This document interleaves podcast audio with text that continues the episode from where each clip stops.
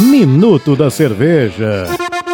Episódio dez. Fermentação. A fermentação se dá pelo micro-organismo levedura, que é responsável pela fermentação alcoólica da cerveja. Nessa reação, a levedura consome o açúcar e transforma-o em álcool e gás carbônico. As fermentações têm duas divisões básicas, as lagers e as ales. Na fermentação lager, a levedura tem uma atuação em temperatura que varia de dez a catorze graus por sete ou mais dias, enquanto que nas ales, a temperatura para melhor atuação da levedura é de dezoito a vinte e três graus por cinco dias. Nas lagers, temos cervejas mais neutras, com predominância no produto final para o malte e o próprio sabor da levedura, enquanto que nas ales se tem uma explosão de ésteres e fenóis gerados na fermentação. E em ambas dessas existem uma linhagem de leveduras que irão gerar propriedades específicas para cada cerveja.